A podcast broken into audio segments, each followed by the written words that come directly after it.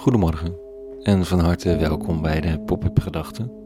Tof dat je luistert, ik ben Rico en ik schrijf overwegingen om de dag mee te beginnen. Vandaag met de titel Beneden leven. Pop-up Gedachten dinsdag 23 maart 2021.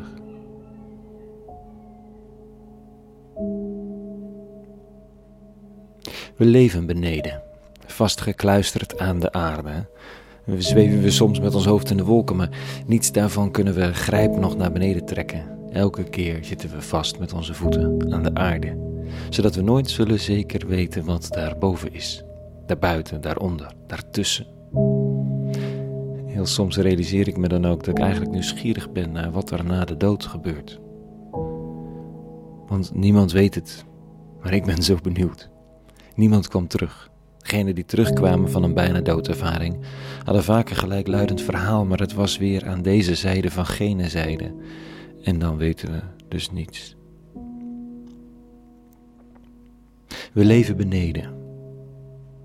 Hier beneden kan elk signaal van boven op honderd manieren worden uitgelegd, worden betwijfeld, geduid, gebruikt en misbruikt.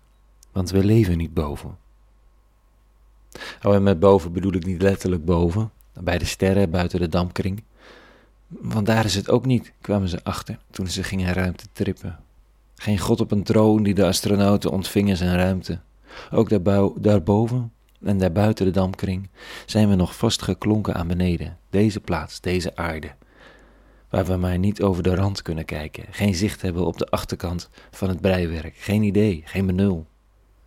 De gelovige meent het soms even te zien in geestelijke vervoering. Een andere spiritueel vindt het via LSD en paddo's. En een, een, een ander zicht op deze werkelijkheid. Maar alles, alles blijft van beneden. En wat doen we hier beneden? Hier zorgen we voor elkaar en hier vrezen we elkaar. Hier houden we van elkaar en hier haten we elkaar. Hier halen we grondstoffen uit de grond die fantastisch zijn en gebruiken er zomaar ook zoveel van dat het uitputtend is. Hier gaan we de strijd aan in een poging iets goeds te doen en kunnen we vervolgens de collateral damage niet overzien.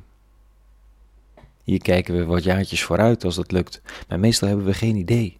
We weten alleen wat achter ons ligt en zelfs daarvan hebben we maar een beperkt beeld. Het is de tragiek die Kierkegaard omschrijft als het leven dat voorwaarts moet worden geleefd, want we stappen elke dag, elke uur, elke volgende minuut een onbekende toekomst in. Maar dat slechts achterwaarts kan worden begrepen. We kunnen alleen lijnen zien in dat wat is geweest. Wat voor ons ligt, is mist. Religie en spiritualiteit geven handvaten hoe de mist binnen te stappen. Met welke waarden en met welk vertrouwen. Wetten en regels over liefhebben en zorg dragen en de beperking van geweld. Delen van het land en zo nog veel meer. Principes van boven hap klaargemaakt voor beneden. Maar ook die principes kunnen weer misbruikt in de handen van ons mensen voor eigen gewin, voor macht, voor eer, wat dan ook. In de christelijke traditie komen er niet alleen regels van boven, maar komt er iemand van boven. Dit zegt de man van Nazareth vanochtend, in een ongemakkelijke discussie. Hij, Jezus, zei: Jullie zijn van beneden, ik ben van boven. Jullie zijn van deze wereld, ik ben niet van deze wereld. Daarom zeg ik jullie dat je in je zonde zult sterven als je niet gelooft dat ik het ben. Ze vroeg hem, maar wie ben je dan? Jezus antwoordde, waarom zou ik er eigenlijk nog met jullie over spreken? Veel zou ik u kunnen zeggen tot uw veroordeling, maar hij die mij gezonden heeft is waarachtig. En wat ik van hem heb gehoord, dat zeg ik tot de wereld. Ze begrepen niet dat hij hun van de Vader sprak. Een ongemakkelijk gesprekje vol wederzijdse frustratie. De leiders van beneden die geen boodschap hebben aan de Jezus die claimt van boven te zijn. De Jezus die beweert dat het strak volhouden aan wetten en regels je ziel niet gaat redden.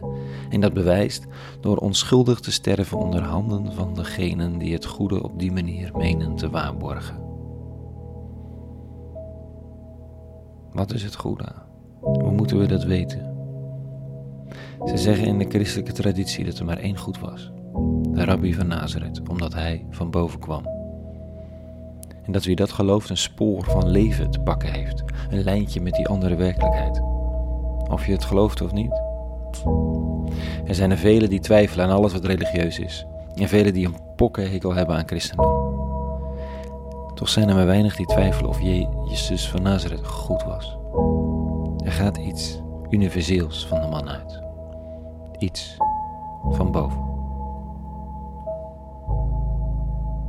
Tot zover de pop-up gedachte van vanochtend. Ter overweging aangeboden. Morgen weer een nieuwe pop-up gedachte en voor nu vrede gewenst van boven en alle goeds hier beneden.